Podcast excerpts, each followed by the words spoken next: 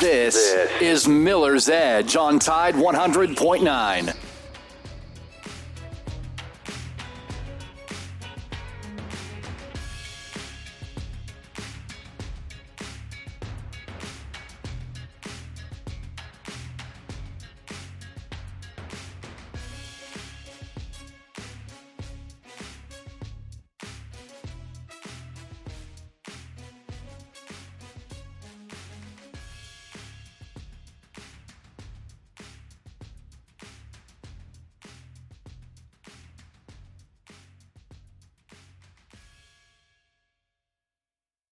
video. The foul was an incorrect call.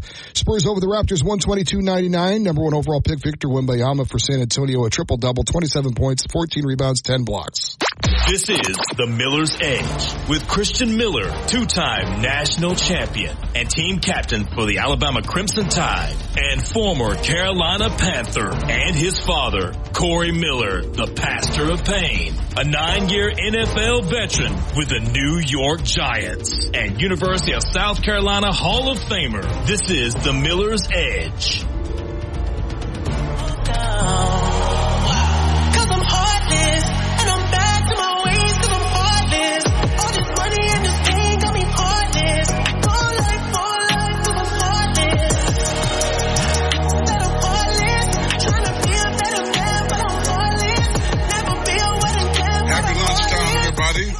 Tuscaloosa. Welcome to the Miller's Edge. Corey Miller, the pastor of pain. Let me pull my mic down so you can hear me good and clear.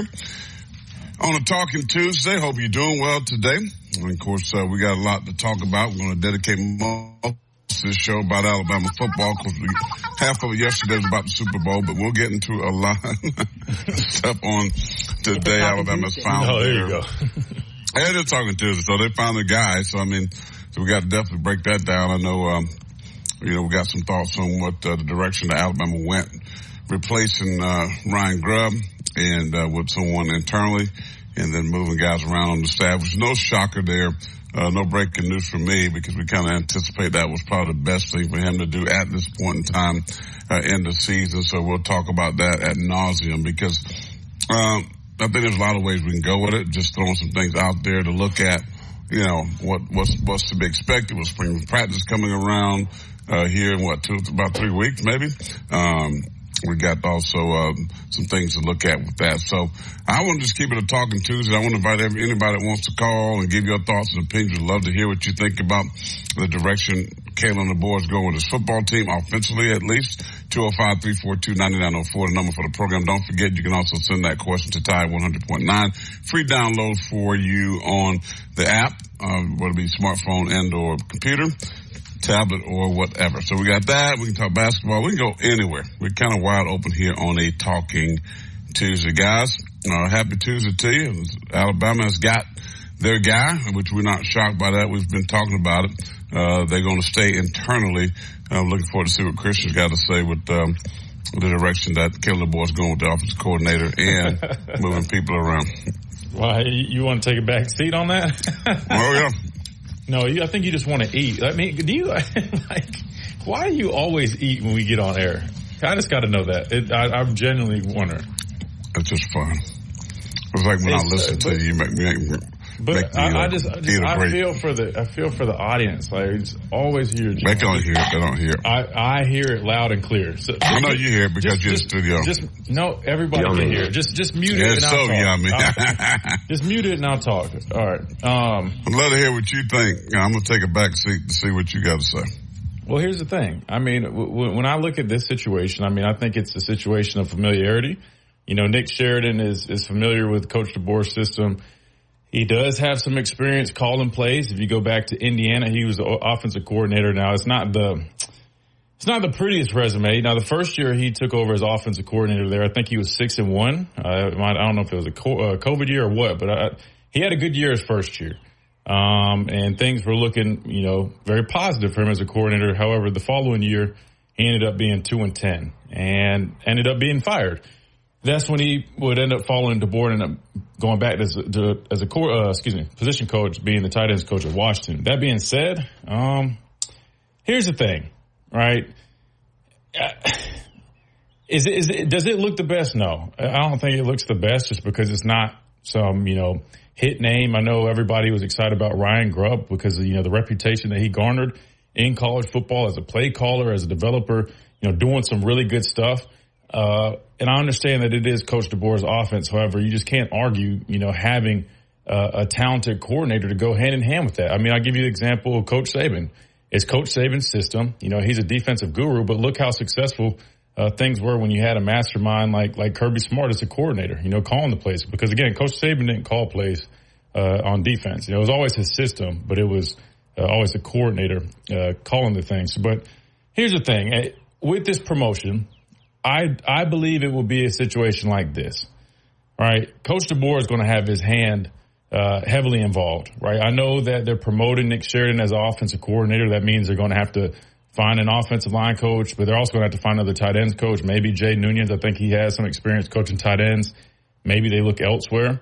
Uh, but the thing is, I, I, think this is a signal that kind of like basically what, what, what, I said in the video I posted on YouTube. I mean, you could promote Nick Sheridan or, or you know, Coach Shepard, you know, kind of have your, your hand in there, heavily involved, kind of groom those guys, help them out, but you also are heavily involved. I mean, hell, Coach DeBoer still might be calling the plays, even with Nick Sheridan as a coordinator. Um, but I think it makes sense in this situation because they're both familiar with the system. They understand each other. They've worked together for a long time uh, in this system. So it makes sense. Um, but let's just be transparent, right? I mean, when we talked about Coach Saban retiring, I mean, did, did if you would have threw out these names as like, hey, this would be your offensive coordinator, defensive coordinator, I don't think people would have been, you know, blown away.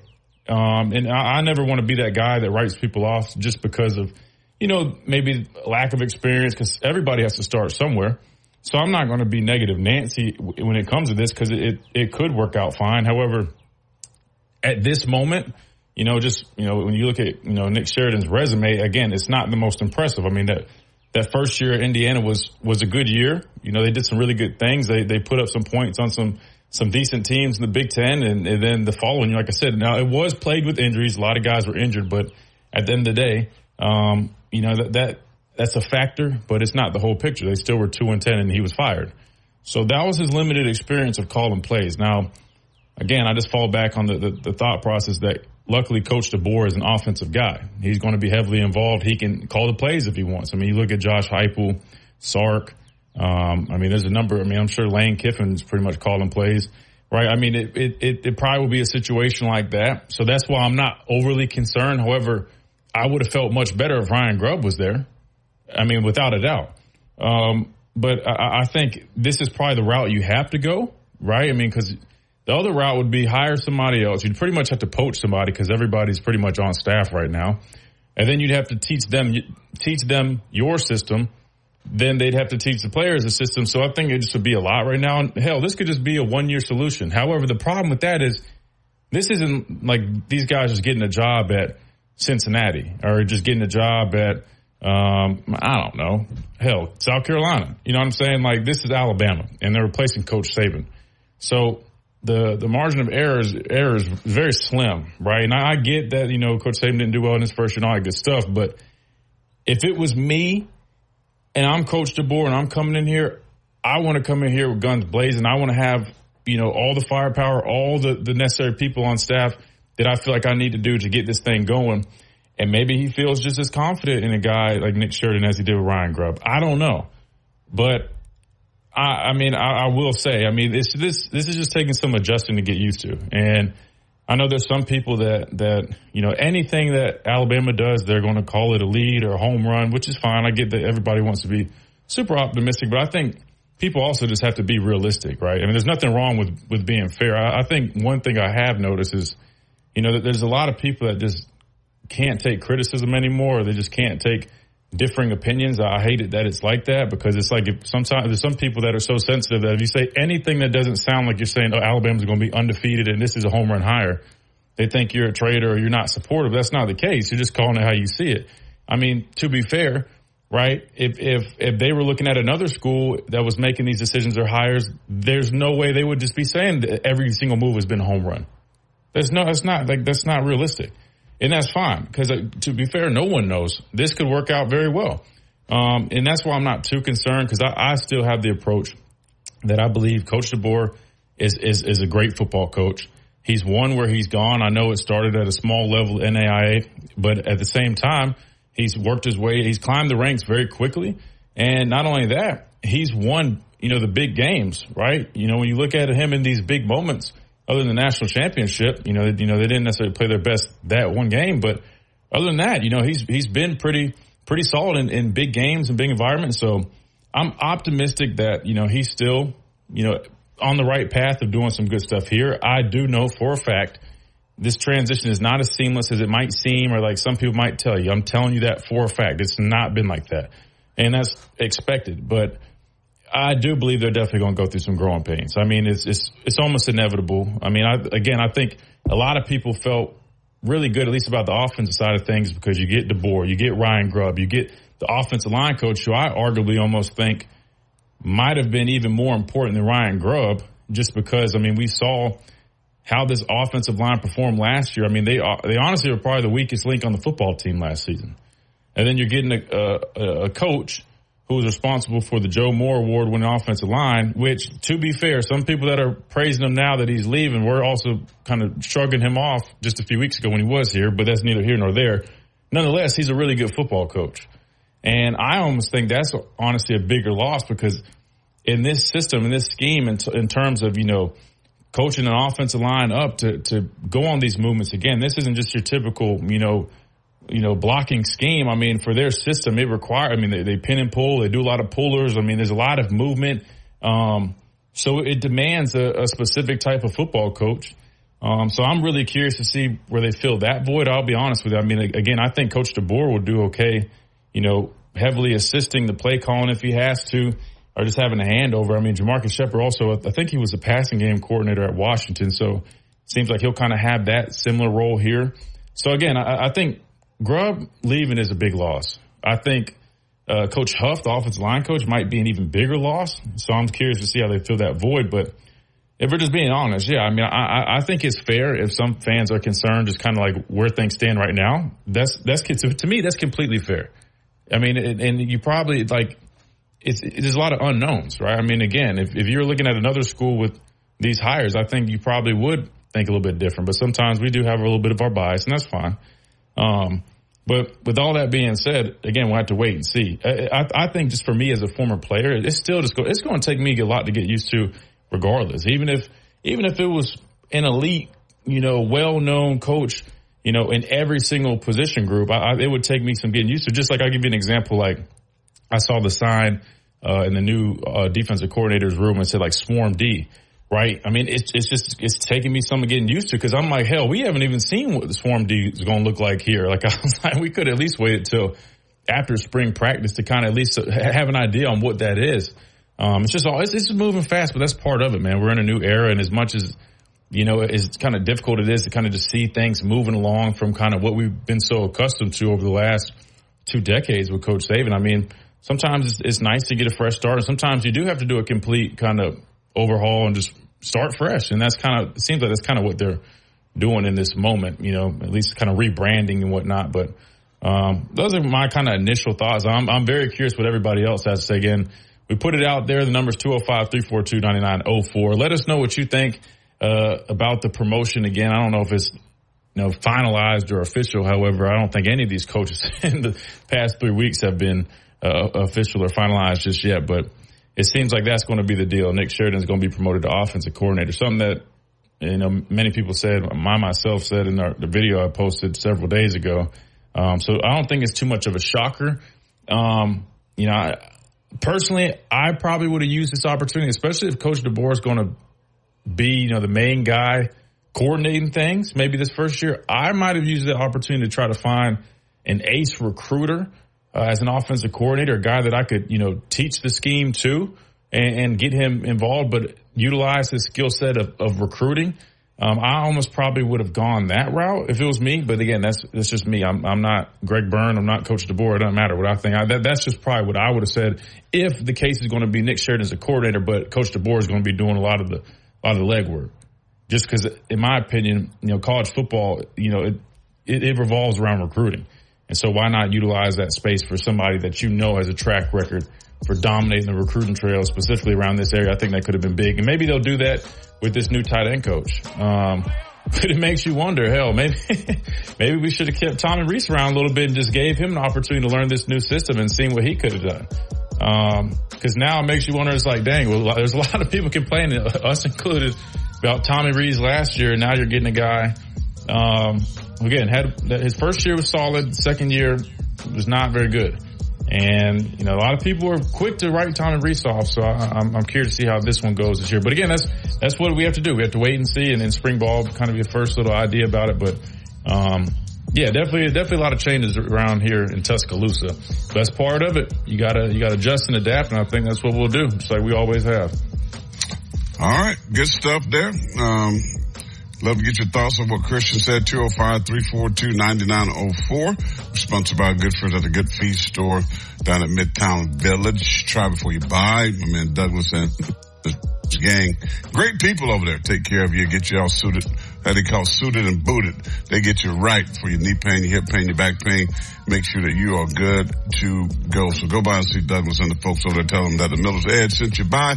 That's the Good Feet store. Try before you buy two feet at a time. Come back. We'd love to take your phone calls. Free download on that app. You can leave stuff right there. I'll give you my thoughts on this hire or if it's a hire or whatever it is. I don't know what it is right now, but we're calling it a hire uh, at least to be expected. Be back in a moment. 800 for an extra $5 off a Lume starter pack. Love it or return it for free. That's L-U-M-E deodorant.com, code 800. Tide 100.9 Tuscaloosa weather. A cool afternoon with a sunny sky, the high in the mid 50s, around 55. Clear tonight below 34. And we stay dry tomorrow and Thursday. Lots of sunshine both days. The high tomorrow 63, the high Thursday 66. I'm James Spann on the ABC 3340 Weather Center on Tide 100.9. It's 51 degrees in Tuscaloosa. This, this is Miller's Edge on Tide 100.9.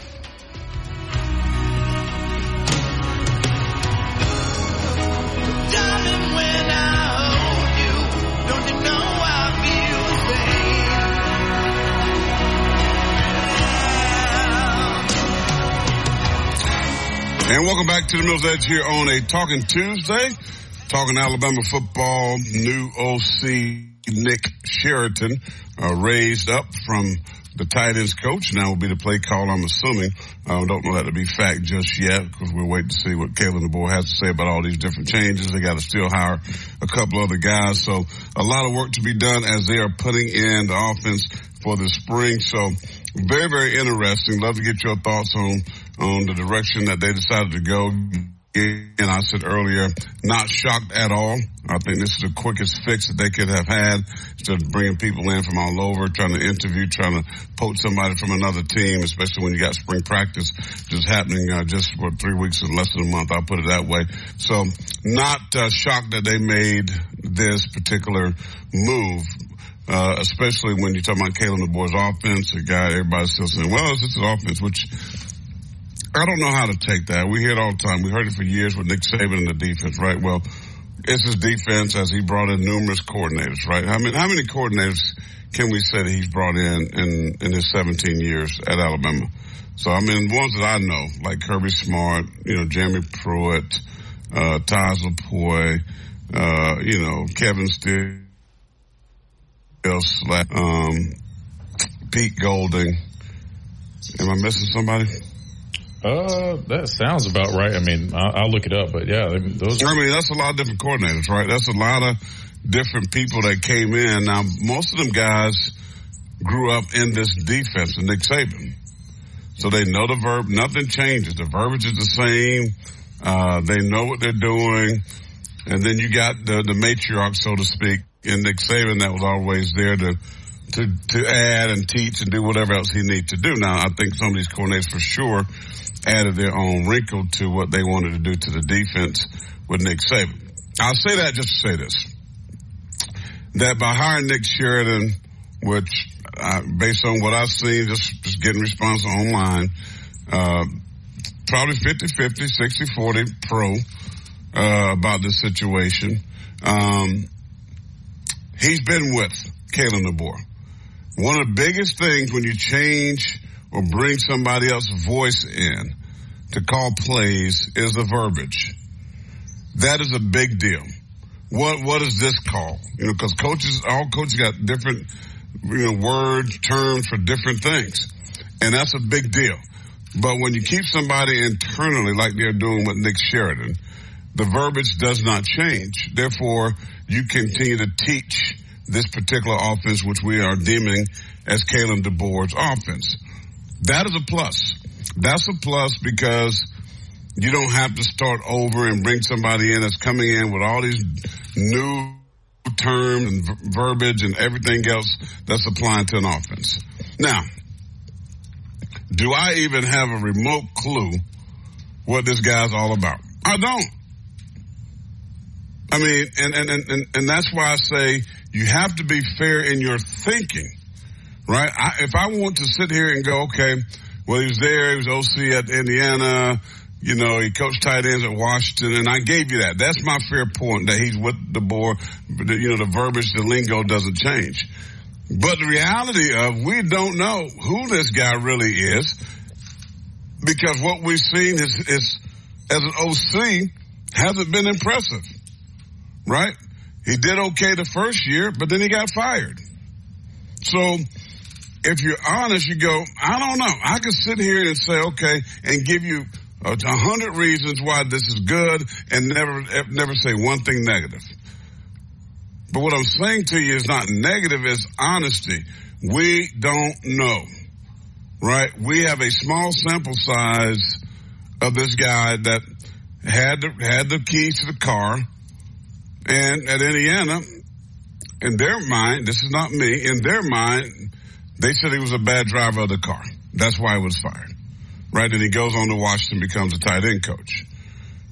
So when you look at this situation, you go, we lost something that a lot of fans were looking at with, with, with Ryan Grubb as, oh my God, this guy is a dynamic play caller. He's dynamic as a quarterback developer, and that meant a lot because see, we just talk about the general of offense, but you got to talk about the development of quarterback. Right.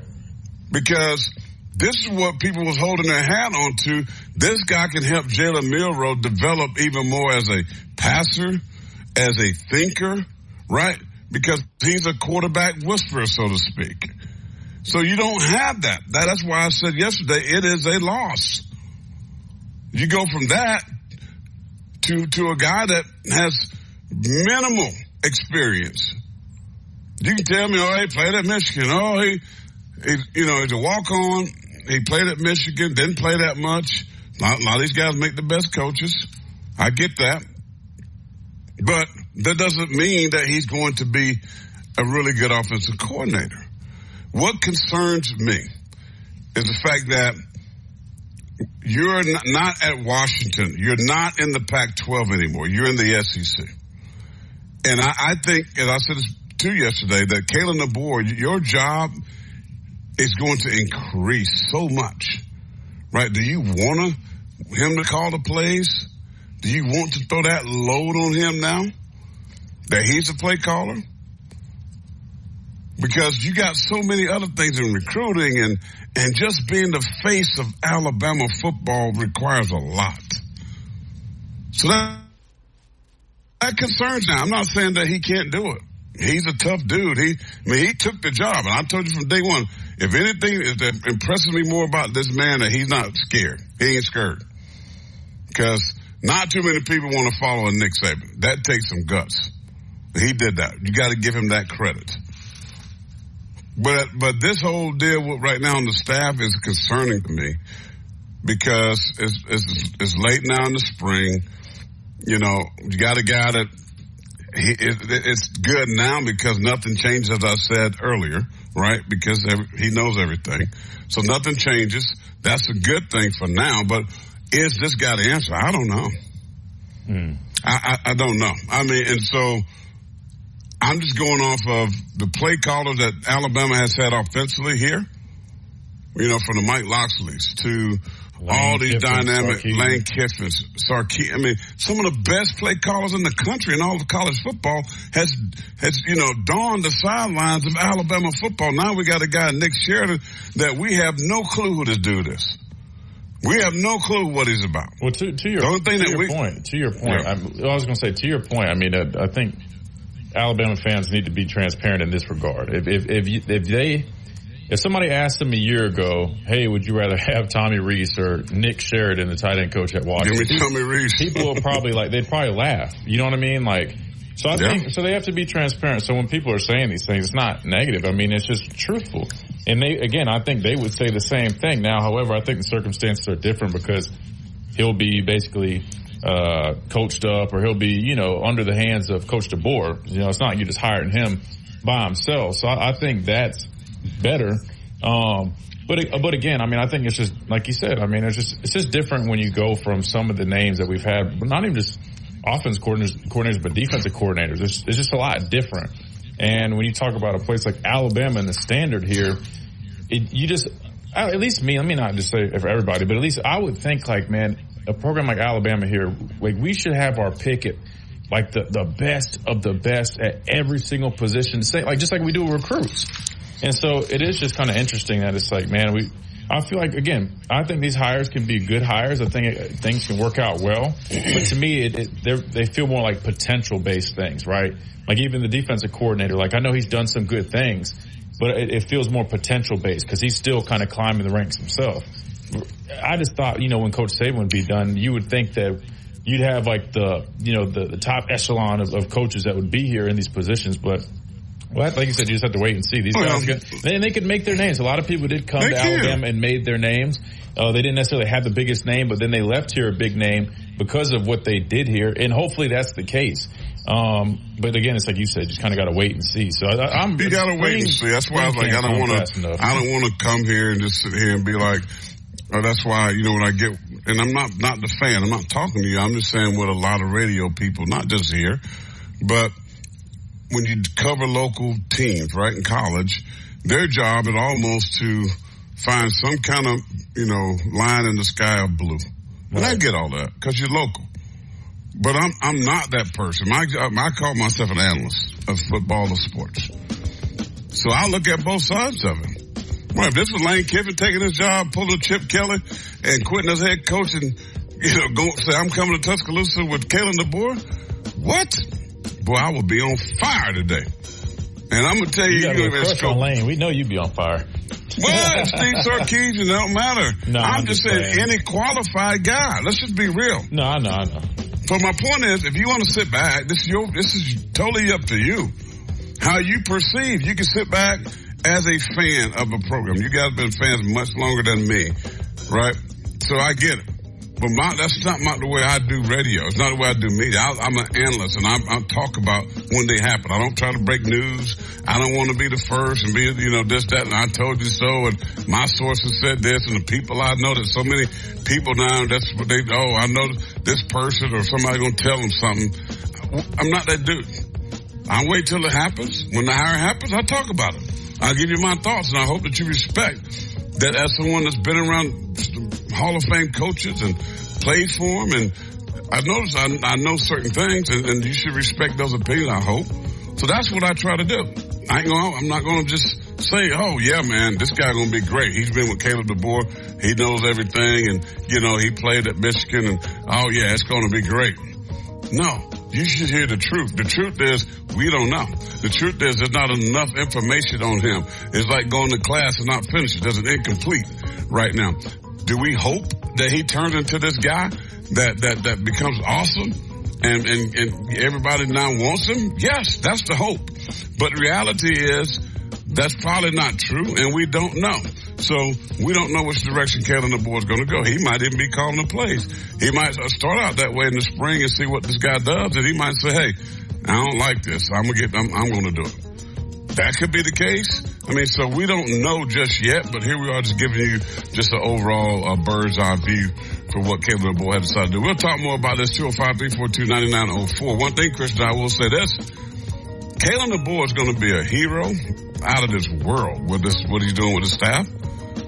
like they win 10, 11 games, make the playoffs, it will be buzzing. Or it could be zero if things don't work out. Well, I mean, you know the standard here. I know that's what I'm saying. Yeah. All these people are gonna get mad now, but let them go five and seven.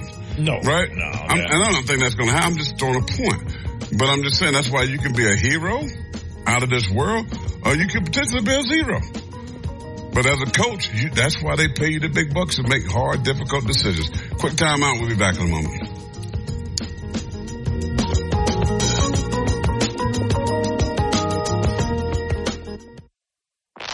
Coming up, Coming up on the game with Ryan Fowler. Coming up on the Tuesday edition of the game, we're going to feature Yogi Roth, who has been a college coach. We're going to talk a little bit about Nick Sheridan. Could he be a possible fit at the University of Alabama? That and a lot more starting at 2 p.m. here on the game on Tide 100.9, 1230 WTBC, your home of Alabama Crimson Tide Sports. The longest running sports program as they talk Tide basketball. Don't miss the Crimson Tide basketball pregame show brought to you by Pritchett Moore Insurance, Tuscaloosa's best choice for business and personal insurance for 90 years. This is Miller's Edge on Tide 100.9.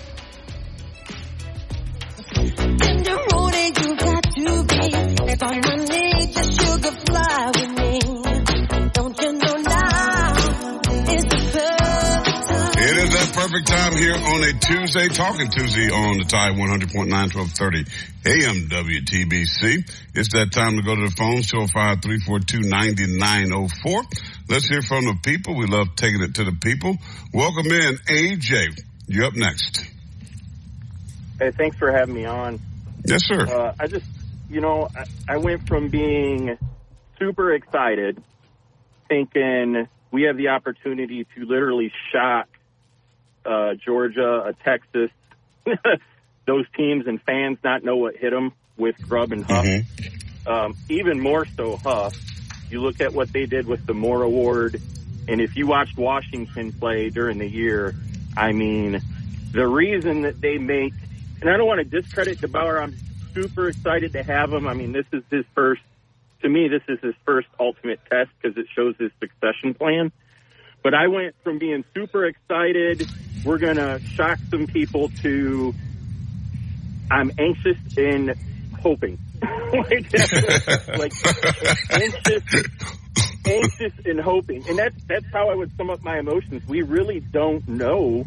Right. Um, you know, and even if you go back and look at DeBoer's history and the win column is super impressive, how many of those games was Grubb there for, even with the other teams, and how much was Huff part of that with that offensive line, going back to that Moore Award.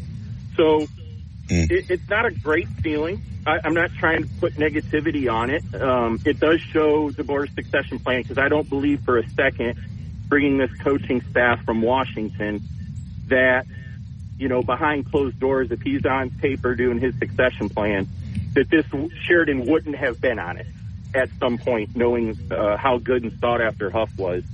And I think we'll really see what happens when the portal opens back up. I mean, the real true test mm. is what do the players think? What are the players going to think? Uh, I, I know there was, uh, you know, did did Grubb wait for the portal to close? Did he not? Who knows? Is it conspiracy? Well, it's not conspiracy. Is he left for Seattle the day after the portal left opened back? so, that's called reality. That's yeah, that's that's hard reality. So, you know, we can go say, did they, did they, you know, did he, did he not? You know, where's the emotions in that for the players? The reality is, the day after the portal closed back up, he left. So he's gone. You know, if the shoe fits, I don't know. Well, and, you know, uh, AJ, so, we we don't know, you know, but the thing is, it's like you do want some kind of history, right? That's why I was like, you know, you look at Nick Sheridan, you go, but the dude got fired in the second year at, at Indiana. I mean, this is not the same nowhere in the stratosphere of of what's Alabama. expected, right, from a program like Alabama. Right. And so that, to me, that would bother me. Um, that's why I, I would like, I, I, wish Kalen DeBoer have a press conference of introduction of these guys or talk about as, as, as his plan, right? What, what, what is the plan now? Right? You depended on the two guys and you're right, man. Huff to me, the offensive line, which has been the biggest weakness for Alabama the last, what, two, three years? Position grouping? Mm-hmm. They, uh, and you thought, wow, we got a guy now that's going to teach, going to develop, right? We got a guy's going to teach a quarterback. We got a, we, I mean, we got a Ferrari and Jalen Milroe, but we, we got to work on some things. We, we, we admit that. And now you got a guy that can teach that. And then those two biggest pieces, Audi 5000, like, you got to, as a fan, you know, it's, it's okay. Like you said, like I went from excitement, right? Because I seen what we got from a, from an athletic standpoint, and now these coaches to these guys are gone, and you telling me these guys going to step up. There's a reason they weren't your number, number one choice, like you said. There's a reason. So that that to me makes me a little bit, I would say, cautiously optimistic about what's going to transpire offensively. I agree a hundred percent, and we'll see what happens with that. But like like Huff and Grubb, gosh, that that's been such a big part of DeBoer's success. And um, I mean, also when you look at the coach ratings, those two heavily weighted us being the top coach heavily. Like you know when, when it came out, like Alabama actually has the top um, coaching staff in the SEC this year. Make no mistake about it, we don't anymore. Those two heavily out, heavily weighed um, the top of that, and that doesn't mean we can't still come out and uh, you know have a have a successful season. But we went from me thinking we had the opportunity to really, really surprise the people who weren't aware. Like, hey, we have a chance to play for a championship with these two, and that's what was in the back of my head. I just I don't have even close to that, and that's not a that's not a, a hit against Alabama again. Not trying to be negative, but that's what these two brought. Those coaches were on the front lines of the offense with the guys, working, you know, with them hand in hand. Well, DeBoer, DeBoer has to, you know, he he has a lot to oversee, especially with the defense. And now there's going to be so much more on him. Now, that's why I think, you know, this will show us what he really, really is. What what really is. This this is his choice. You take away the aces and Huff and Grubb, we got to bring with them, and now this is his like this is his person up. This is his next person up. So one way or another, we're going to see what the bar is all about. Yeah. Through this, through this.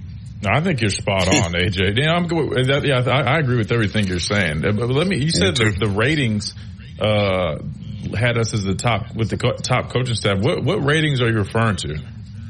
That was um, gosh, his name slips my mind right now. Um, Now, if you don't remember, no worries. I just I, I keep he was on, he people- was on he, he Fowler had him on his show. He's um, over the SEC, and they rank coaches each coach individually, and then roll up to 13 by score. And we were up, we were ahead of Georgia. Um, you can go back and look at Ask Fowler on it too. Yeah, I could I'll, I'll ask it. him when he comes in here. I think I heard that. I I, just- I can't remember the guy's name. but I And. I, I hate to challenge a guy like that, but I'm, I'm gonna be honest with you. Even when I was coming out and like the PFF, Pro Football Focus, they'd have all these numbers. Some of them would be, you know, in your favor. Some of them you'd kind of be like, huh? But I always was confused because, you know, I, they don't know the, the plays that are being called. So in my opinion, I'm like, how are you going to give a guy a positive or a negative if you don't know what the play call was? Like, how do you know the assignment of that guy? Sometimes we have assignments like, for instance, in cover seven, we could play, you know, Jimmy or pony technique, meaning, you know, we flash the C gap, then we cross it into the B gap, exchanging our responsibility with inside linebacker. PFF's not going to know when that's on unless they know our signals or they can hear the screen. All I'm saying is I just, I'm just curious how you, how you come up with coach rankings. Like how would, like how, what's the metric for that? And I, that's all I was Probably asking. just on, on the success and what they've done, uh, you know, It- it the, is. the history, you Yeah, know, but coaches, development. I mean, so like, many players made it to the league. Well, guys, I mean, they use different metrics, I think, to. But like to I'm just saying, guys. like, it's easier to maybe rank players because you got stats and whatnot. But like coaches, like assistant coaches, like how do you rank that? To me, I, I don't know. But Yeah, it- to be fair, I, I did. I, I was high on this offensive staff for sure, um, and I do feel like there's quite the void now that Grubb and Coach Huff have left. But we'll see. I mean, the biggest thing to me is I think offensive line. You, you've got to get another solid offensive line coach in. In my opinion, you know those guys are involved in the running game a lot of the time. And I, I think, you know, you, you, just, when you see where the offensive line has been the past couple years, you really want to get that group back moving, especially in this new scheme. Again, this is going to be an entirely different scheme than what we're used to seeing, at least for the offensive line speaking. This is totally different. Again, I, we talk about all the movements and then all the pulls and whatnot. That's, that's totally different than what these guys have been running. So I think that's going to be important. And uh, honestly, with, with Coach DeBoer being so involved, I, I'm a little less concerned with Nick Sheridan right there. Again, I obviously would much rather have a guy like Grubb or a guy that's more experienced. Uh, but we'll have to see. But I like what you said though. This is going to be a true testament of, of Coach DeBoer and not only as a football coach, but basically as a, as an operator, how he's going to run things when things like this come up because at Alabama, when you have success, we all know that guys are going to get offered jobs when you have success here. And so this is his first true test and it's coming very soon into his tenure. Agreed. All right, AJ, good stuff, man. Great call, by the way. Yeah, no appreciate doubt. you, my brother. Thank you, AJ. Have a good one. That's, yes, that's a good. That's good stuff. I mean, that's somebody went from AJ said I went from crazy optimistic to like excited about what this offense can do with these with Grubb and and uh what's the offensive line coach? I'm drawing a Scott blank. Huff, Coach Huff. Scott Huff, yeah. And so to cautiously, cautiously optimistic. What about you? What say you? We got more phone callers there. Stay right there. We're coming back 205-342-9904. We're at the home of Alabama Crimson Tide. Apply. Your best bet for big wins is just minutes away at Birmingham Racecourse Casino, where you can be a winner too. Off I-459, exit 31 Derby Parkway. Tide 100.9 Tuscaloosa weather. A cool afternoon with a sunny sky, the high in the mid 50s, around 55. Clear tonight, the low 34. And we stay dry tomorrow and Thursday. Lots of sunshine both days. The high tomorrow 63, the high Thursday 66. I'm James Spann on the ABC 3340 Weather Center on Tide 100.9. It's 51 degrees in Tuscaloosa. This is Miller's Edge on Tide 100.9.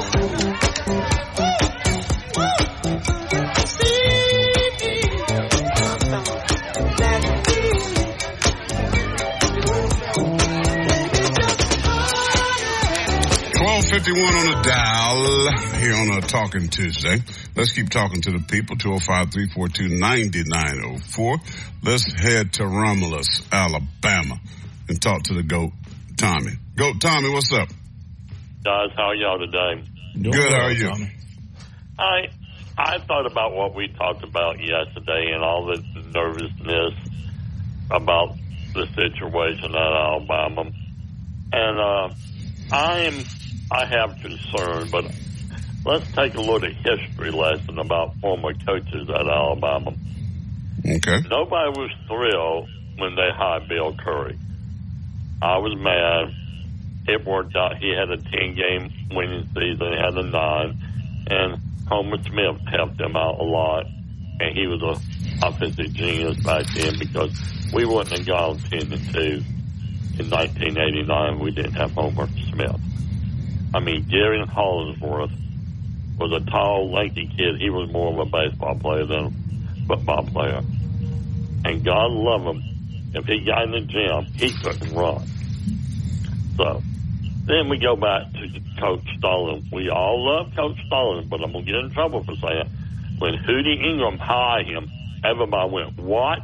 He got fired by the Phoenix Cardinal at the time. And he was fired at A&M. His only success was being with Coach Bryant and Coach Landry as assistant coach. Well, it got hot and heavy starting the 90 season when we went 0 and 3.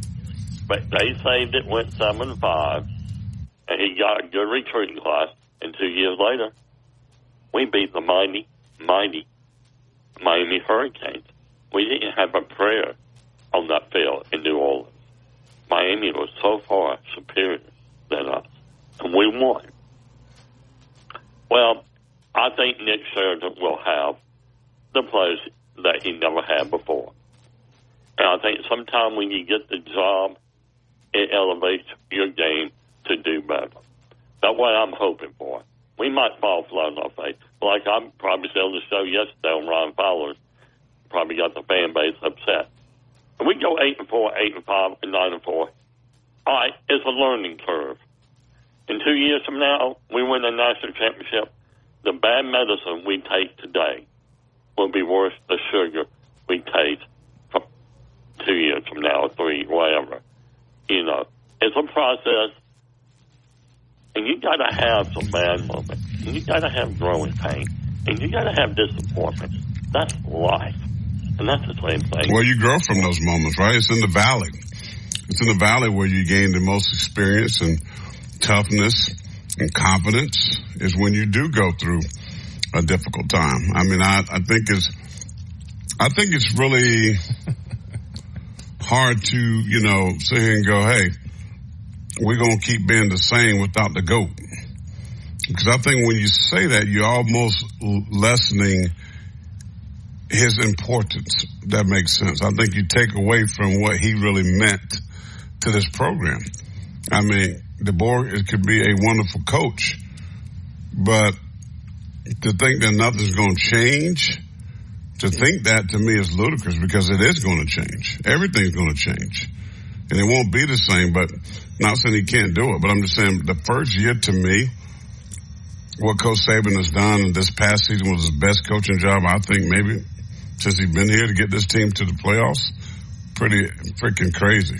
So it's a lot. It's a lot on the coach. But again, as I said, I give him props because many guys did not Tommy want this job. I mean, who wants to follow that? No, and that's why I think he'll be successful. We might not have it. I went ten and two because everybody want to be. I don't like putting expectation on team like we said yesterday or so. Maybe it was on this show. Or the girl threw a no hitter Thursday night. Oh, she's the next Montana Fouts. Don't ditch Montana Fouts, and don't put pressure on the new girl. Let her be herself. Let this team develop into the team it's supposed to be for 24. That's all I'm saying. I mean, do I want to go 15 0? I want to see number 19 horsed up. You bet you. I want to see it bad. I can taste it. But, you know, you got to pat down expectation a little bit. Don't give up on it, I'm saying. And don't keep your eye on the prize. But, you know, this is a big change up here. Like I told people, I said, this wasn't as bad as what happened to us with Mike Price and the death with Coach Fry in a month. Ray Perkins had a mess. It's mm. nothing like this, people. And and when Mike Price did his little stupid thing, nobody at the time even wanted to be a head coach or assistant coach out here, and they didn't even want to play for the University of Alabama back then. It was a nightmare on steroids. On steroids. So and if I, I ask you to take all the crimson glasses off, okay. and we would have said this would be your staff, replacing Nick Saban with Nick Sheridan as your offensive coordinator, no Grubb, no offensive line coach. Could you be confident? I am less confident with the offensive line coach. I think there's people who knows this system, and there's plenty of time. Like I made the comment yesterday on Ron, saying, you know, I was for Lane Kiffin. Right. I mean, now, Lane, Chris, did you hear that? Chris, did you hear that? I, I, mean, I never said there was nothing wrong with that. We talking about Christian? Did you hear that? I, ain't oh, yeah, said, I, I, said, oh, but the problem with you was you just wouldn't let Tommy it go. said he was for Lane Kiffin. I didn't know if you knew that. I told you I wouldn't have had a problem with somebody like Lane Kiffin because I thought honestly bringing somebody in that had ties, you know, to the program here or just was, you know, very familiar with Coach Saban's system. I, I thought in terms of the transition that would have been. So I, I, never said that was a bad idea. I just said I didn't think it would happen. Right. And it didn't. I just happen. didn't know if you knew Tommy. Tommy was on the same train with me. Go well, ahead, Tommy. No, I really, and I respect Tommy because Tommy's transparent. He keeps it real. That's why I, I like Tommy. Yeah. Well, I mean, like I said, I like him because you know for that. But like what AJ McCarron said, oh, I would love to be an analyst. All right, AJ got picked up. I'm like, well, why can't he pick a former Alabama quarterback who want to get coaching like AJ and get him as an analyst? I know he's still on the roster in the NFL and he wants to play another year. I wish him all the best. I well, the, the problem though, Tommy, is now that it's Coach DeBoer's system, things are so different. I'll be honest with you. I don't think there's as much significance of having a former guy that played under Coach Saban there as much just because it's not, they didn't hire a guy who has Coach Saban's system or the same type of philosophy, if that makes sense. And I'm saying that just because I know a couple guys that are former players that are up there and they're actually kind of adapting to this kind of new system that is Coach DeBoer's. Things are a lot different. Hell, I'm hearing they're supposed to practice in the mornings. I mean, things are when I tell you like things are so much different. Uh, it, it's it's it's just a lot different than the way Coach Saban did, and that's fine. It's just going to take some adjusting to you know. No, I just you know I just really like he, he said he wants to get a coaching. Well, Pete get him out of analyst like Saban used to give people analysts or coaches who got fired or got in trouble. Give him an analyst job. Teach him your philosophy in your mm-hmm. system. Because right. if you're successful, we're not going to keep coaches. You know, have somebody in the wing. You know, this is a this is a moment to build a foundation for more. You know what I'm saying? Yeah. You know. That makes sense. Yeah, yeah I would be mad at all if if they did that because I mean you want to to to build your program and your former players are a big part of that and having those guys around. You hear me harp on that all the time. It means a lot in recruiting and just, you know, one that, hey, you know what? We can teach and learn a system and get them in our system one day, maybe be a coach. So AJ McCarron for sure, uh, will fit, fit great in that. All right, Tommy, we got to hit the top down with hour break, man. We surely, surely appreciate you, sir. All right. Thank you. Y'all have a good day. All right. There he goes. Thank you, Tom. Tommy from Romulus. We're at the top of the hour break. We come back. We'll continue this conversation. A little question out there for you. I'm sitting there thinking about this, Bama fans. Does people fear Alabama anymore? Like, you know, like with Nick Saban and the A, there was a mystique. There was just, I don't know, man. You, I mean, I, I go to the games. I mean, you could just see it in the stands, right? When y'all would run out there and, you know, the flags and the A, Nick Saban. I mean, you could just tell people weren't so confident. There was a there was a fear amongst the folks that uh, Alabama was playing. So my question to you is: Does people, do the people fear the A anymore like they used to?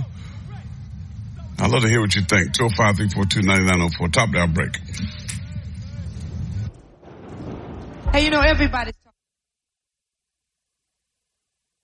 WTBC Tuscaloosa and W265CG Tuscaloosa, a town square media station. Tide 100.9 and streaming on the Tide 100.9 app. From the Fox Sports Studios in Los Angeles, here's Eddie Garcia. Checking games to note from the NBA, battle of two the top teams in the West with the Timberwolves going to LA and knocking off the Clippers 121 to 100. Minnesota now has a one game lead on Oklahoma City, game and a half lead on LA and Denver for the top spot in the Western Conference. Nuggets lose to the Bucks 112 to 95 in a battle of former league MVPs. Giannis Antetokounmpo had 36 points and 18 rebounds in the win. Nikola Jokic 29 points and 12 boards in the loss. 76ers had the Cavaliers a 123-121 loss. Cleveland's nine game winning streak is snapped. Rockets get by the Knicks 105-103.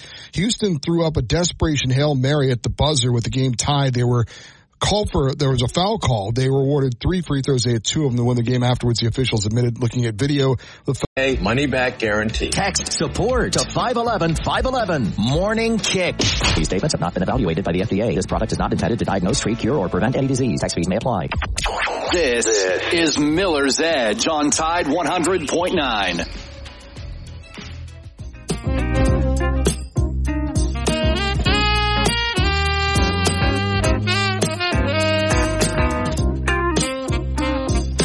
books here on the Talking Tuesday. Corey Miller, Christian Miller, Noah, the DJ, doing this thing. We need to get him busy though. Tide 100.9 free app for you. Download that. Send comments, thoughts, questions so he can read them so eloquently. He's the best in all of Alabama. You can also call 205-342-9904. That is the number for you to call in. A lot of different perspectives from Tommy and from AJ. Appreciate those guys. I thought they had great perspective. Some people, uh, after the, um, promotion. I don't want to say the hiring, but promotion. what we call it, promotion yep. of uh, Nick Sheridan. How do you feel? That's the question. How do you feel? And then also I want to know about the A. I mean, because I know what it came with. I know people, the anxiety that it brought other teams and people and coaches when Nick Saban rolled up on the piece, on the spot. People were fearful, right? does does it still exist? And I know we got the new staff; it's going to be done differently. Will people have that same feeling towards the A? Um, Christian, I mean, you played there, you, you, you, you donned the locker room, you wore the jersey, you know what I'm talking about. Yeah. Is that mystique still there, excuse me, with this football team? Is it, are people like saying, yeah, we're rejoicing Nick Saban is finally up out of here. We're gonna, we're gonna take things back like an Auburn, like an Ole Miss, like an LSU. You know, we're gonna dominate the SEC again. Uh, you know, maybe Kirby Smart at Georgia. Do you think that mystique is still there or is it gone? Uh, hmm. Uh, here's here's the interesting thing about it. I, if, if we're being quite honest, I think that mystique, uh, that reputation, if you will, I think it slowly was kind of becoming less and less. Even the past few years uh, before Coach Saban retired. Now, I'm not saying, you know, we did, we still didn't have that, uh, but the fact of the matter is, it, it was less than what it had been in years prior. And I remember we've been talking about that for the past several years. I mean, is Alabama still feared? Um, so with that being said, I think it's too soon to ask that question, at least with this, this new era. If we're being honest, you know, we kind of saw people, you know, being more and more confident when they faced Alabama. They started feeling more confident about their opportunities, right? In the last few years, and then Coach Saban retired. I don't know if you saw, but there was interviews uh, of Georgia players on like a podcast or something where they were basically kind of like excited, right? You could almost you could sense the excitement from guys. So if, if, if you can imagine, if a team like Georgia, who's arguably one of the best uh, programs in college football right now, uh, is is excited that the goat Coach Saban just retired, I feel like everybody else is probably feeling that same way. And if you hear the outside noise, which I mean we all do, we all have social media, we all you know, keep, you know, keep up with a lot of sports stuff. A lot of fans of, of other schools have been celebrating what they call, uh, is the demise of Alabama, whatever they want to say it is, which is clearly not, you know, it's just a new era. Uh, but a lot of people are, you know, using this opportunity to kind of laugh at, you know, Alabama. They think, you know, things are kind of going downhill. But here's the thing. I think it's just way too soon, right? I mean, you, you hire a good coach and Coach DeBoer who's been successful at all his other spots. I do believe they're going to go through growing growing pains, but I think this is still a really good program. I mean, this first year you still have 90% plus of the players that you had under Coach Saban. Uh, it's a new system on offense and defense. Offensively, I think this new system could actually be a better system of what it's been in the past few years. Um, I, I think it could kind of provide some opportunities similar to similar to what we had been seeing with guys like Lane Kiffin and Coach Sarkisian uh, with quarterbacks like Tua and, and, and Bryce Young. You know, I, I think we could maybe have some type of uh, electrifying, you know, offensive opportunities with, with this new system. So that to me is a positive. Um, it's defensively, like we've said, I do think that's to be determined. There's just, you know, there's not enough information, like you said. I mean, it, uh, you, the new coordinator, he's coming from South Alabama. I know he's at Indiana. Um, but I mean, it really was just, he was the only guy that came other than I think he brought like a, an analyst or something like that. The rest, I mean, they kind of, they retained Freddie Roach, great hire. They got the coach from Buffalo, you know, again, you know, not, not too much on him. You know, they got the guy from Wisconsin, you know, there's a lot of positive things said about him from their fan base and, you know, his, I think he was at Cincinnati.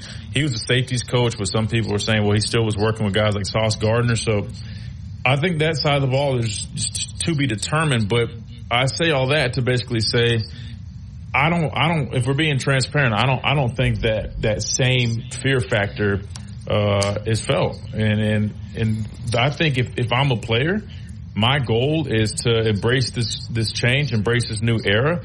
But if I'm going to carry over one thing, we're not going to be carrying over the same schemes on offense or defense. But one thing I damn sure am going to try to carry over is that standard. And that's going to be on the guys that have been in the program, um, some of the older guys, whether it's guys like Malachi Moore, Deontae Lawson, Tyler Booker. It's on those guys, right, to, to keep that tradition, right? Because uh, like when I got here in 2014, you know, a lot of the guys that were on the team, they, you know, might have played with a guy like Julio or Rolando McClain, so it was their job to pass. You know, the, Rolando, you know, Julio, those guys, they passed the torch to some of the, the, the seniors that were on team when I got here. Then their job was to pass it to us. And our job was to pass to the younger guys, whether it was the, you know, the Chris Allens or the, you know, whoever it was, Dylan Moses, right? Mack Wilson. It was our job to pass the torch to those guys and it, it kept going and kept going.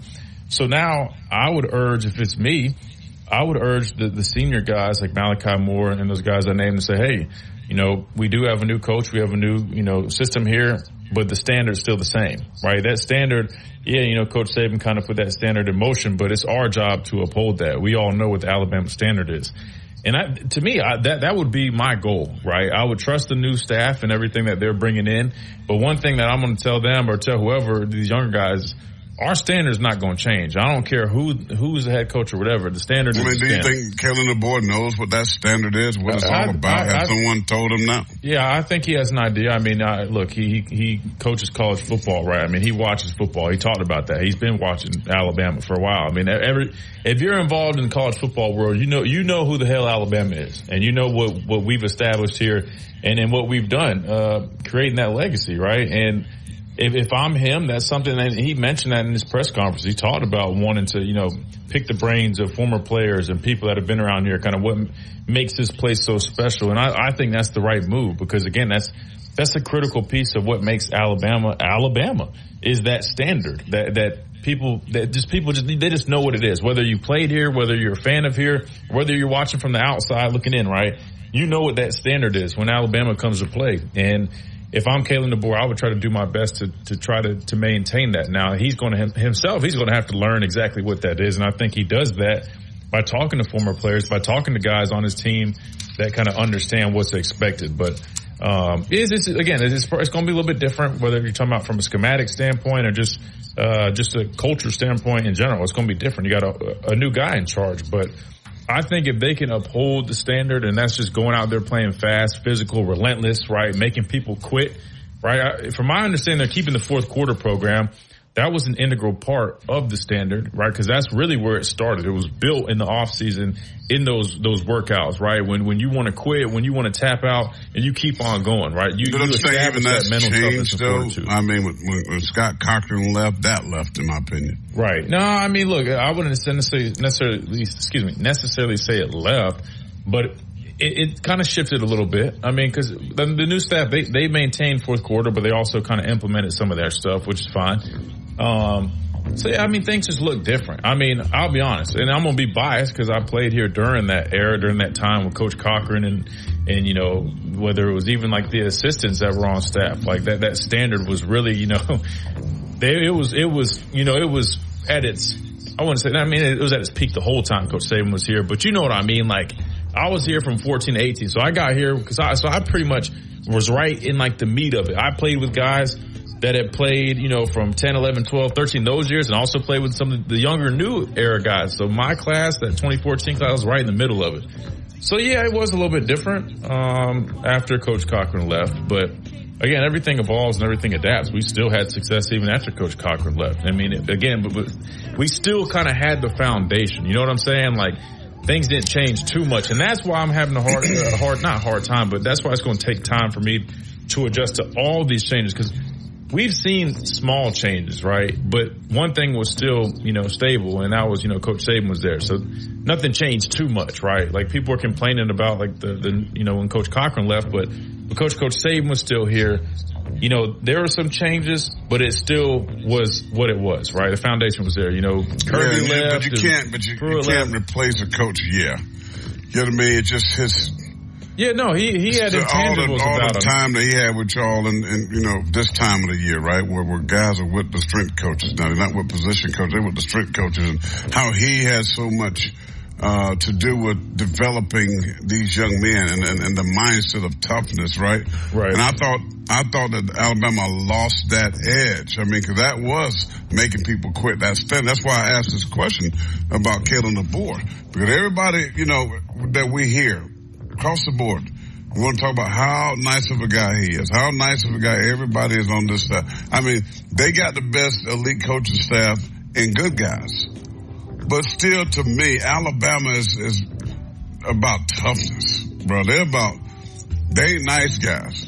I mean, it, to well, me, I mean, Alabama studies about there's a level of toughness and desire and craziness that Coach Yale brought. I feel like that has gone from the program, and now you got Coach Yale and Nick Saban gone. It is going to be new. And that's what I'm right. saying. That's why I think that the whole people, people saying this stuff, but it's going to look so much different. Nice guys, but but will they still have that toughness, that that physicality? Pounding the football. Well, he said, I mean, that's one thing he said. I mean, physicality is, is, is crucial, right? He said it's going to be vital to, to their program, what they want to do. So we'll, we'll see if that's the case. But I mean, I don't think, I mean, I think it's, not, it's nothing wrong with having a different coaching style. I think more so, I mean, what I, picked up from what he was talking about was, you know, he establishes a culture within his team that's like a, uh, you know, unbreakable bond, right? That brotherhood aspect where guys, you know, are proud as hell and, and have a sense of pride of going out and playing for the guy next to them. So I mean that that that is an aspect of kind of what our standard was, and and you know that that that was a large piece of it. You know when we before NIL and some of this other stuff, we were a lot. You know we were we were way more selfless, right? And and there's a lot less selfishness, you know, than there is now. Guys really were going out there and playing for one another, one about how much you're getting paid. And it sounds like Coach DeBoer tries to lead his team in the direction of playing for one another and establishing that that tight knit brotherhood. So that, that is something I'm excited about, and I, I like that I heard that from him. But um, we got to hit the quick timeout, going over a little bit for this segment. I want to remind you about our good friends over at Off Road Performance Direct. If you're in any need of any lift kits, level kits, wheels, tires, all that good stuff, head on over to Off-Road Performance Direct right here in Northport, Alabama. They've got the ultimate selection of wheels, tires, and accessories for Jeeps, trucks, SUVs, all that good stuff. So contact my good friend Michael over at Off-Road Performance Direct in Northport. They'll take great care of you again. That's Off-Road Performance Direct, 4751 Lake Sherwood Lane. And that's 205-310-1823. Contact Michael for all your off-road performance needs at Off-Road Performance Direct. We'll be right back after a quick timeout away at Birmingham Racecourse Casino, where you can be a winner too. Birmingham Racecourse Casino off I-459 exit 31 Derby Parkway. Must be 21 or older. Weekday mornings at 6 a.m. The Martin Houston Show. Join us for a Wednesday edition of the Martin Houston Show. It's a hump day edition. We're going to look at Wendell Hudson and Calvin Culliver as our black trailblazers in Alabama athletics. We'll also look at who has emerged as the top OC candidate under Coach DeBoer in his search. We'll also take a peek into baseball and Coach Vaughn rolling out a new tradition. We'll have those conversations and more right here on the Martin Houston Show, powered by Max Sports on Tide 100.9 and 1230 AM WTBC. Catch the Martin Houston Show from 6 to 7 weekday mornings on Tide 100.9. Tide 100.9 Tuscaloosa weather. A cool afternoon with a sunny sky, the high in the mid 50s around 55. Clear tonight below 34. And we stay dry tomorrow and Thursday. Lots of sunshine both days. The high tomorrow 63, the high Thursday 66. I'm James Spann on the ABC 3340 Weather Center on Tide 100.9. It's 53 degrees in Tuscaloosa. This is Miller's Edge on Tide 100.9.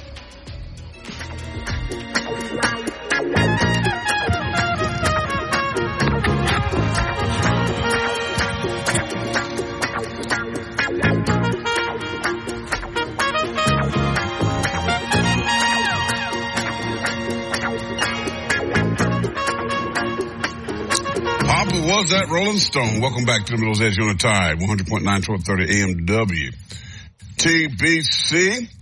Chris, I don't know how much you've been keeping up with the basketball in the SEC, man. It's getting uh, about seven more games left uh, to be played. And Alabama right now sits at number one in the SEC, tied with South Carolina, but they own the tiebreaker over the Gamecocks. But a lot of key losses this weekend. Tennessee lost. Uh, I believe to Texas A&M, Florida beat Auburn. So some things happen to help Alabama going forward. When you look at this basketball team, you know, they got tough seven games. I mean, they, these are not going to be, there's no cupcakes left on the schedule. Um, and they're seven to go. Will Alabama, uh, I mean, four at home, I think three on the road, I believe, it without looking at it, I think I'm saying that right. how do you foresee this basketball team? We talked about the, the lack of defense. We know that they can score. We know that they can put the ball in the hoop. That's not a problem. We know that they can shoot the three point shot. But going forward, how do you see Nate Oats and this basketball team moving forward? Because they're going to have some opportunity. I know South Carolina plays at Auburn. That's going to be a tough game uh, for the Gamecocks, so they might get some room there. Um, how do you see this thing playing out for the Tide? Because I mean, Nate's done a, a, very nice job with this basketball team, but man, the defense so much to be desired for this basketball team. But how will they close, in your opinion? Can you see them getting better? Can you see them just going to keep the same deal up? Let's go try to outscore everybody that we play. How do you see this basketball team? Well, first thing I, I plan on seeing from them is these new uniforms. I don't know if you saw those, but they released. I did. Uh, yeah, they, they came out with some new uniforms, kind of like that old school look. At least the, the lettering looks old school in my opinion. Then they've got the the classic A logo, like the big A with like the elephant uh, that everybody loves. Um, so that's the first thing we'll see from them. But in, terms of uh, kind of what to expect, man, it's just tough, man. Because you look like looking at basketball, college basketball. I mean, it's so up and down. I mean, anybody can lose on any given given night, right? And um, yeah, I, I just, it's, it's, tough to say, right? I mean, we fall to a, a, Tennessee team, get blown out there, then we come back. I mean, hell, we blew South Carolina out 74-47. Now they're on a run, and then I'm, I'm assuming we're still tied for first in the SEC with them, and um, still some some pretty big games left. So I'll be honest, uh, I'm not exactly sure. I'm pretty sure we're a lock for the tournament, which is great. And you know, in basketball, you got the SEC tournament, so that, that's something to look forward to then. But I think the biggest thing, like you said, is just cleaning up, you know, defense, rebound, stuff like that. Shooting, they've been they've been doing really well. They've been shooting the ball really nice. Um, and, I, I, like I like what I've seen out of you know Mark Sears, right? So right, I mean Grant Nelson again hadn't necessarily been what we thought he would be when he was coming here, um, but he's he's done some nice things here and there, and he plays hard, right? So I like the guys. I, I definitely think that you know, there, there's room for improvement in several areas. I mean, Coach Oats doesn't shy away from saying that stuff in his press conferences. Um, but I think it's really just a testament uh, to Coach Oats, right, and his coaching ability. Because think about it. I mean, I, I talked about this last week, but just to you know reiterate, I mean, the guy lost several key assistants that he's had with them uh, for quite some time. He replaced them. I mean, the roster was arguably pretty much empty at the end of last season. At least that's what it looked like. I remember there was barely any scholarship guys on the roster online. And now here he is. He recruits some guys, brings some guys in. You know, he was unsure of what he had. He was very vocal about that. Didn't know what this team would be. And, look, they're tied, uh, for top in the SEC right now. So, um, I, I, have got faith that Coach Oats is going to do a phenomenal job finishing out the year. Um, can I predict exactly what's going to happen? No. Um, but if I'm a betting man, I'm going to bet on a guy like Coach Oats just because uh, what I've seen from him. And again, I, I, just love his style. You know, he's tough, he's hard nosed, that blue collar mentality. Uh, it's fun to watch, fast paced. Again, they've been shooting the ball nice. Um, so I, am expecting big things uh, from them. No, I think we have a, a, app message. If you want to get to that, I put you to work. I don't think you've been working too much today. nah, I, I, need to. I need to do a little more. That's yeah, we've got we've got an app message. Oh no, not yet, not yet. Uh, we've got an app message from uh, CJ. Uh, he says, "Hey, I'm not a Bama fan, but I very much enjoy the show. Uh, as, as an LSU fan, I never feared Bama, but I had a great respect for Saban. I felt we matched Bama talent, but most of the games we lacked coaching, like Miles and Coach O. Uh, Christian, he's asking you to explain what you would have liked to see from the Bama defense in 2019 versus Joe Burrow." Uh, so the thing was, I'll be honest with you. I went on the team in 2019. I was in the league, and if I'm being transparent with you, um, I, don't, I don't really remember exactly how that game went. I know we lost. I think we lost at home. Well, you yeah. did lost. I don't think you lost. Joe Burrow was. Well, I'm amazing. sorry for forgive me for not. Look, I'll be honest, man. Like uh, I'm obviously a, a, Alabama fan. I played here. I bleed crimson, but uh, I'm not like a super fan to the point where I remember every detail of every game. Hell, it's hard for me to remember games that I played in. but um, I'll have I look. See, that's a, that's an interesting uh, perspective. I appreciate you saying that. You know about the LSU thing. Um, but I'll be honest. I, mean, I know the answer to that question. They should have been better at rushing the passer. Because there you go. Joe See, you got a better memory than like, me. shredded them like I watched the game and I was in tune because that was a phenomenal, phenomenal football game. Joe you made Burrow it seem like it, wasn't it close though? No, no. I mean it was close. Yeah, it was definitely a fourth quarter game. But you were saying it was like an I mean, offensive about, back I mean, and forth. Yeah, you know, LSU's offense was with, with Broadway Joe was fantastic. I mean, those receivers, think about what they're doing right now in the pros. I mean, he had all of them dudes at wide receiver. And to boot, they had a nice running game to go along with. I mean, that's the year, 2019 was the year they matched Alabama all the way around. I right. mean, all the way around. And this is the year that they, uh, took care of Clemson in the national championship game, blew them out. Um, but that was a good football team. But Alabama could not get off the field. I, I remember third downs was a problem. You know, Joe kept making plays, even just by extending the plays with his legs. CJ, I mean, the dude was phenomenal. I mean, he was phenomenal. I mean, you look at those wide receivers. I mean, Chase, Ja'Marr Chase, and uh, oh man, they, they, they might have had one of the most talented teams. I, I remember that oh, team. Unbelievable. And, and to be fair, look, in my defense, I just I just remember this. So that game, uh, we were in meetings that night. I remember this. We were we almost got in trouble because a, lot of guys were trying to. Uh, we were we needed to get in a defensive meeting uh, the night before we played, and we were still trying to uh, like watch the TV before we had to get into the meeting. So I don't even think I really got to watch the actual game like that. Now that I remember. Because you know, obviously Saturday nights, you know, we play Sundays the NFL. You play on Sundays, so Saturday night you're in the hotel.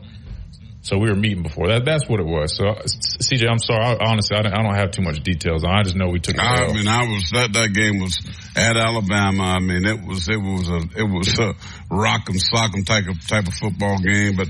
That's one of the best teams I've seen that LSU has had. I mean, the year they came in, they remember the, the years that they came in and they were physical. Leonard Fournette running the football, and Alabama just diminished that running game, won the battle nothing. in the trenches. I mean, defensively, Alabama was, that's what I'm talking about, that standard. The Alabama used to have that, that, that, that mystique, man, that moxie. Whereas now, that they've lacked that. You heard me say on our show the last year. I mean, the last two years, the defense of Alabama hasn't been the same. I mean, they don't have guys out there that, that, you know, Reuben Fosters of the world that put fear in the people right? That, that you know, Marlon Humphrey coming up playing cover two and coming up being and taking care of the run force and getting guys on the ground. I mean, we see more chasing and more arm tackling and all of this stuff now, and, they, and a lot of it's the game. They don't let you tackle no more. You can't even practice freaking tackle. You got to tackle a dummy. Well, a dummy don't make you miss. The dummy, the dummy gonna spin. The dummy's not gonna knock your hands off of him. I mean, you're practicing tackling, I mean, so you just don't see the game. That's why I'm saying that it's changing. It's changing in Tuscaloosa. It's changing in LSU. It's changing in the SEC. Yeah. I mean, because I don't know if there's a team right now that we can say, you know what, physical, that's physical. More than Georgia be the only one that I would stand up and feel confident in saying they're the most physical team in the SEC. And Alabama has a problem. We've been talking about it for the whole show. Their problem is up front. Yeah. I mean, if you look at the trenches right now, folks, look at your offensive line. Look at the last two years of your offensive line. Look at the last two years of your defensive line. In my opinion, Alabama wasn't the top 16 in the trenches in the in the conference. That's where you got to win, and that's where Caleb Caleb DeBoer has to get better. Because right now we have a ton of question marks. Because you know you lose that OC, you lose offensive line coach that we had so much hope that was going to change this offense, they're gone. So we got a lot, man. It's a lot of questions to be answered. And, you know, it's good to be optimistic, but at the same time, I think there's a lot of reasons to be concerned. Quick timeout, 205-342-9904. It's the Edge. It's Tuesday. It's a talking Tuesday.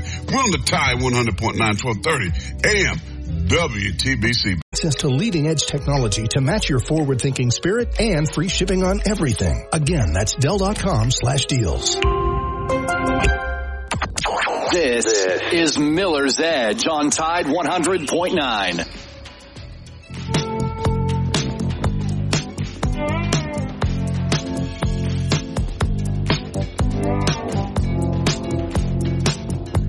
37 is the time on the clock here on a Talking Tuesday.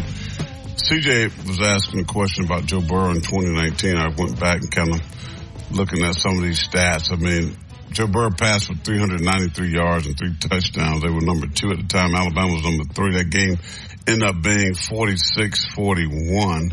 So it was a close game. To Tua Tagovailoa had a a really nice game. Um, I mean, he was 21 of 40, but he did have four touchdowns in a pick. I, I was about to say, I was looking at the box score too. And, uh, yeah, when you got Ja'Marr Chase and Justin Jefferson. Two for more yards, 418. Yeah, no, no, but I was saying, but he was, I mean, just, just over 50% of his passes. 72 QBR. I mean, Tua played great too. I mean, Joe Burrow you would, you would call 52% on your completions great. 72%. No, no, he had 72 QBR. He was 21 of 40. That's just yeah. over 50%. I yeah, wouldn't call I'll that. Take four touchdowns. I, that, I'll that's take, solid, but I wouldn't call that. Great. I'll take four touchdowns to one interception any day. Yeah, no, hundred. No, no, no. I'm not knocking him. I'm just saying, like, uh, if, if you really like, dive into, it, I mean, 21 to 40 is a little. I mean, DeVonta Smith has. it's crazy. 213 yards. Yeah, yeah seven, seven catches, and, and Najee had 19 carries for buck 46. So see, but that's, that's what I'm saying. That's how. So now, now take that into consideration. Seven for 213, but he was 21 to 40. So he might have missed. A, he might have missed a lot of balls, but then hit on some of those home runs right. with, with Smitty. But all I was saying was NFL, Chase, guys. Justin Jefferson. I mean, come on now. Clyde Edwards-Helaire. Yeah. Right. Kansas City. Joe Burrow. Cincinnati. Yeah. Justin Jefferson. I mean, they did have Thaddeus Moss at tight end. I mean, these dudes had some balls. They made some really Patrick big Queen at linebacker. I mean, yeah. this was like a rock star of college football that game. I mean, they had dudes everywhere on that field. You imagine how many NFL scouts was probably at that game? 46-41. I talked about the pressure. Um, I was trying to look at some defensive stats. Um, here we go. Let's see. LSU was 8 of 15, They're down. Alabama 6 of 15. Uh, the total yards 559 for LSU, 541 for Alabama. I mean, these boys, 166 rushing for LSU. They outrushed Alabama in that game to 123. Um, so they couldn't, neither team could run the football. I mean, uh, not at a good, well, 4.2, that's not bad. No, they did that's, good. That, yeah. That's pretty good. I'm looking at something else. Well, but, the, other, um, the other, other thing he said was that that was interesting. And uh, sorry again, so I'm sorry. I wish I had more details on that game. I just we, I was in the meeting that night in the hotel because I was I wasn't here. I was with the Panthers. But um, other thing I'll say to your point, you said you were y'all as an LSU fan, y'all respect or you respect us, but y'all never feared us. Which I mean, I which I think that makes sense. I mean, well, they had lost be, like eight, eight or nine games in a row to Alabama until that victory. By the way, yeah, no, we definitely had been on a run, yeah. but but but in, I, the year before my senior year, we laid a goose egg on them in Baton Rouge. So, and, and I'll be honest, when we got there, I mean, the stadium was rocking, the players were ready, they had all this, like, did they, did they really fear us at that point? Not necessarily, but I think they knew in the back of their head that, man, hell, still Alabama though. They, they're going, they're going to probably find a way. You know what I'm saying? So they I, come out confident until y'all start balling. They and then take they, one, one power thing, one good play, and they, they, they, they start losing that momentum. Right. That's, yeah, yeah. I mean, it's kind of like Southern Cal and Dallas when I remember them dudes standing in the end zone. Oh, and like they were walking the dog and crawling out the tunnel. foolishness, and they come out there and got just totally embarrassed. That's yeah, no, so that dude, sit down somewhere. So, so that's why I, I, get that point. Like, so, like maybe not the programs like that. They might not necessarily. I wouldn't maybe call it fear. You know what I mean? Because you got to think. You look at that roster LSU in 2019. I mean, them they had some some dudes, right? I wouldn't now that doesn't surprise me if they didn't use the word fear, but I know damn well they respected us and they they they circled everybody's always going to circle that A on the calendar, whether whether they fear us or not. But I do think going back to your original point that that kind of slowly kind of shifted and it almost became like I'll be honest, it almost seemed like it, it like did a 180 where it almost was like the the Rapids got the gun. It almost felt like teams started, you know what I mean, getting a little excited to play us because they're like, man, this is our chance. We can kind of capitalize on Alabama. Like that's what it almost kind of started to feel like that uh, at times. Uh, but you know, and I'm sure they're probably thinking that now. Like I said, hearing that on that podcast, but it is what it is. You got to go out and actually do it. I, I still don't. I, I, think it's a reach if you think if people on the outside, if you really think it's like, oh, everything's crumbling, then you, you just don't know football, right? I, I think realistically, if you want to say, you, if you want to label us more on that tier two, kind of like that conversation last week, and when I say tier two, I'm talking about like ten and two, tier two like the Ole Misses, you know, eh, that realm, right, of tier two. Within you got a 12 team playoff. I think that's fair if, if, if, if you have that perspective right now. That's being transparent. That's just calling it how you see it. But if you think for a second that all of a sudden, just because Coach Saban left, when you still have a roster like we have, you still have guys that were coached up by Coach Saban, I understand how things work. You hire a coach uh, like Coach DeBoer, who, in my opinion, I think is is is a is a nice uh, follow up. Right, we'll have to see how some of the assistants end up playing out, but um, no, I think you're silly if you if you think it's anything less than than that tier two range. Well, yeah, tier two for sure. But I think even with tier two, in my opinion, even though you got a lot of guys, you got a lot of new guys defensively with Coach Wommack and, you know, the swarm effect and everything. I, I get all of that, but we just, they have so many unanswered questions, right? right. And you can sit here and take the op- op- optimistic fan, of course, and say, "Hey, it's going to be great and everything's going to be cool." We're Alabama. I mean, you know, we and you can give me all kind of what Coach so and so did in years past. None of that means a freaking hell of beans. what, what, what's going what's going to matter is like what are these guys going to do? Right. Right. I mean, it's just I'm just saying it's like. I, I personally, I'm just saying for me, I don't know. I don't know enough. I don't have enough. Even with Kalen DeBoer, me personally, my own thoughts, not yours, not Miller's Edge's Corey. Corey don't think he's seen enough on the resume. I get the Pac-12. Y'all know how I feel about the NAIA. I'm not buying that. I don't care what you try to tell me. That's just my rightful opinion. But let me ask you. So let me ask you this. So what? What if it was Kalen DeBoer, but then his his two coordinators say he had he say he had retained T. Rob as defensive coordinator, right? Mm-hmm. And then say his offensive coordinator was in fact Grubb, um, or or I'll even give you maybe or maybe like Lebby or somebody. I'm not going to say Sark or Lane; they're the head coach now, but another prominent offensive coordinator. Would you be a little more bought in? Yeah, I would feel much better. Yeah, no, that's fair. I, I, I mean, I, am on record as saying that I felt better about the offense before those guys decided to the Audi 5000. No, yeah, I, I think the offense definitely was an upgrade for sure. I said that the, you know, the offensive line, I was like, you know, this Joe Moore award winning offensive line coach. You got an offensive guy gets it. He's a developer of the quarterback position. I was like, I can see the offense being an upgrade.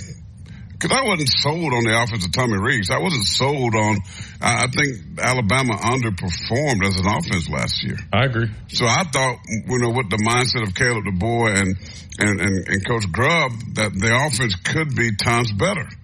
And I, I think, you know, you got better athletes here than at Washington. So I was like, okay, I can feel that. I can buy that. Mm-hmm. But I was never, I'm not sold on the defense. So that was my biggest question mark, right? That's what I've always said. But now you lose two main cards of your offense. I mean, forget the tight ends coach. Tight ends coach is one of the lowest paid jobs there is, one of the least respected jobs coach. Let's be honest. I mean, no, no, and, and what, what, you're saying is typically the tight ends coaches like they'll take a guy who's uh, never coached tight ends, but to, matter, to, get him on the matter. staff, they put him. It doesn't really. Yeah, no, right. I, am just explaining right, that to people listening, so they might not understand what you're saying. Right, because that's what they do at the tight end position. Right. That's why Justin stepped here at South Carolina, when, when Shane Beamer hired the guy from Texas A&M to the receiver spot and then put him at tight end, he well he left him with Illinois because I mean it's kind of just a, it's not a really respected position. I mean, like you take a new guy, a former player, if you will, and say make him a tight ends coach, right? And then you're just going to help out in all kinds of areas. But my point is, but now you lose your offensive line coach, you lose your offensive coordinator I don't care whose offense it is. I ain't feeling it. I'm just going to tell you. I don't, Nick Sheridan, I, I just, I think there's reason to be concerned. Really is. I mean, and I don't, that's just my opinion. And listen, I'm going to say it loudly for those in the back of the church. I hope that I'm wrong. I'd love to see them do great. But I think I think it just the, signals that Coach DeBoer is going to be a lot more involved than he probably originally was. Yeah, but but, but, to, to, but to answer, you know, I, no, you, I think you, you really think be. about it. Like, I mean, this is his this is his reputation and his opportunity, right? Like, I mean, we all know if they don't have success, I mean, it, it, he's the one that's going to fall back on, right? I, I, I highly doubt six and six seven and five. Yeah, no, he he understands it. But here's the thing, because some Your people are like, not going to be that long. I think some people are saying, oh, but he always calls it. Uh, he wasn't calling it when Grubb was in command. I, am uh, maybe before that, but when when Grubb had been working with him, it, it's been Grubb calling it. But I think this kind of signifies him having to you know, go back to kind of being heavily involved, which is fine. Again, people do that. People, a lot of people do that. So we'll, we'll see. But that just means there's more on his plate though. And I, I'll be honest with you, with the significance that this head coaching position has, I don't know if I, I feel great about that, giving him more uh, responsibilities because I, I, I know as as being the head coach of Alabama, there's a lot, it's a lot more than just being a football coach. Uh, but I think he, he, look, I think he'll figure it out, but I just know that his role has increased. There's no doubt about it. Let's take a quick time out. We got more callers calling in. We're going to let you guys close out the show again. We are presented by the Good Feet Store, America's arch support experts. If you're in any type of pain, foot pain, knee pain, back pain, Get those premium arch supports. What are you waiting for? Is try before you buy. Head on over to Midtown Village in Tuscaloosa to the Good Feet store. Holler at Douglas and his team. Or you can always go to goodfeet.com to find the nearest location to you and schedule an appointment. Again, that's Good Feet, improving the quality of people's lives two feet at a time. Take a quick timeout and be right back. You're listening to the Miller's Edge on Tide 100.9, 1230 AM. W. Your best bet for big wins is just minutes away at Birmingham Racecourse Casino, where you can be a winner too. Off I-459, exit 31 Derby Parkway.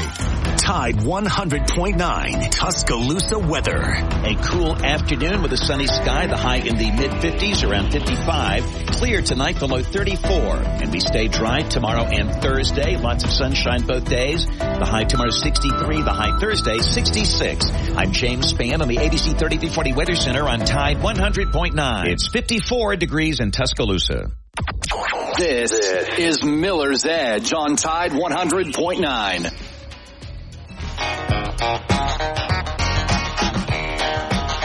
Segment here on a Talking Tuesday. Been a great show. Let's continue keeping it great. And uh, we invite a man, Leon. Leon, you're up next on the Miller's Edge. Uh-oh.